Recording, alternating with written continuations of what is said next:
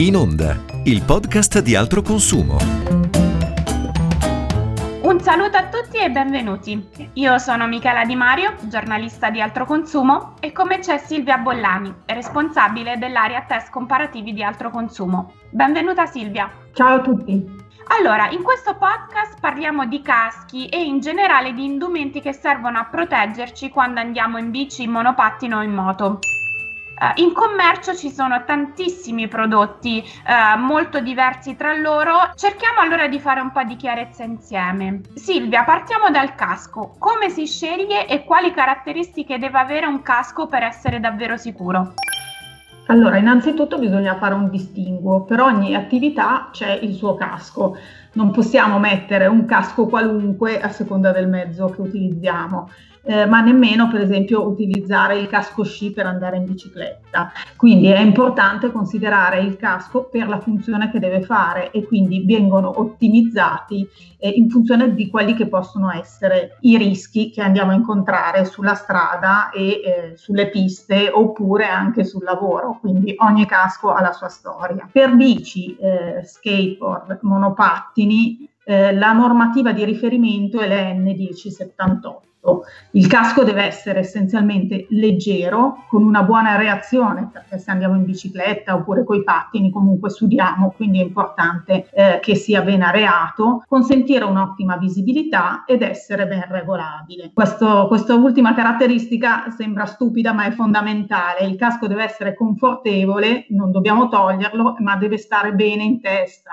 Se eh, è allacciato largo, è lasco, eh, c'è scomodo, quindi lo teniamo un po', un po', morbido, rischiamo che nel momento della caduta ci venga via e quindi o non sia ben saldo sulla testa e quindi non ci protegga al meglio. Ma eh, Silvia, una volta che l'abbiamo scelto, come dicevi tu, eh, un casco è per sempre o va cambiato? Un casco non è per sempre, innanzitutto proprio perché deve essere della taglia ottimale eh, se pensiamo ai bambini e ai ragazzi, così come crescono, gli si cambiano le scarpe, anche i caschi, non bisogna prenderlo per la crescita, bisogna prendere un casco della misura giusta, è un po' regolabile, un po' segue la nostra eh, la nostra crescita, ma è possibile e probabile che debba essere cambiato con una certa frequenza. Eh, in più il casco non è per sempre, è un, un indumento ma che ci deve proteggere, un sistema di protezione, quindi deve essere super efficiente, eh, ovvio che se c'è un incidente importante o una caduta seria va sostituito, così come dopo gli incidenti vanno sostituite le cinture di sicurezza, e, eh, e, ma anche se non lo sostituiamo per un incidente, eh, una durata massima dovrebbe essere considerata i 10 anni, perché comunque le plastiche, le imbottiture si, si schiacciano, rischiamo che non faccia più il suo dovere che è proteggerci, quindi meglio, meglio sostituire. Tutto chiaro. Uh, Silvia, ma eh, mettere o no il casco è una nostra scelta? È obbligatorio il casco su tutti i mezzi? Eh, no, allora sulle biciclette non è obbligatorio, è consigliato. Eh, noi chiediamo l'introduzione dell'obbligatorietà fino ai 14 anni, così come è ad esempio sugli sci. Tra l'altro sugli sci abbiamo visto una cosa meravigliosa, il casco è diventato obbligatorio eh, nel 2005, ma eh, adesso questi anni non si è sciato per la questione del Covid, però chi va sulle piste adesso vede che tutti indossano il casco, tutti gli adulti anche, sono veramente eh, rarissimi i casi di sciatori senza casco, quindi speriamo che l'introduzione dell'obbligo dell'uso del casco per i bambini e i ragazzi fino ai 14 anni in bicicletta eh, porti poi a un uso più massivo di questo eh, sistema di sicurezza che, lo ricordiamo, può fare veramente la differenza, soprattutto quando si parla di, di cadute a velocità limitate. Invece quando si parla di caschi moto, eh, l'obbligo c'è dall'86, eh, è, è, obbligatorio, è obbligatorio sempre a qualsiasi età, eh, per qualsiasi tipo di viaggio e eh, invece il, la cosa un po' particolare per quel che riguarda i monopattini, il casco non è obbligatorio per i maggiorenni mentre è obbligatorio per i minorenni, quindi sul monopattino elettrico tra i 14 e i 18 anni bisognerebbe dotarsi di casco. Ecco Silvia, visto che hai introdotto la questione monopattini, eh, diciamo che sono mezzi di trasporto tra virgolette nuovi, nel senso che eh, in questi ultimi anni stanno prendendo molto, molto piede. Eh, ad esempio mh, anche gli overboard, no? Ecco, su questi mezzi eh, quali sono le regole? Come ci si deve comportare? Valgono le stesse cose che abbiamo detto per le bici, le moto? I monopattini sono sì, così come i monoruota addirittura, sono eh, dei nuovi sistemi di, di mobilità eh, leggera eh, che sono assimilati a delle, a delle, bici elettriche. Hanno una velocità massima di 25 km orari, tranne nel caso dei monoruota, dove la ruota è effettivamente abbastanza ampia, eh, poiché sono dotati di ruote, ruote piccole piccole eh, rischiano intrinsecamente di essere più instabili e quindi il rischio caduta è dietro l'angolo. Forse per quello il legislatore eh, ha chiarito che è effettivamente obbligatorio l'uso del casco eh, per i minorenni. Ci sono altre cose a cui prestare attenzione quando si guida questo tipo di mezzo perché appunto eh, vanno veloci e non sempre eh, gli autisti hanno imparato a riconoscere chi, chi, è su questi tipi di mezzi perché ha una fisicità diversa da chi sta andando in bicicletta, quindi molta cautela.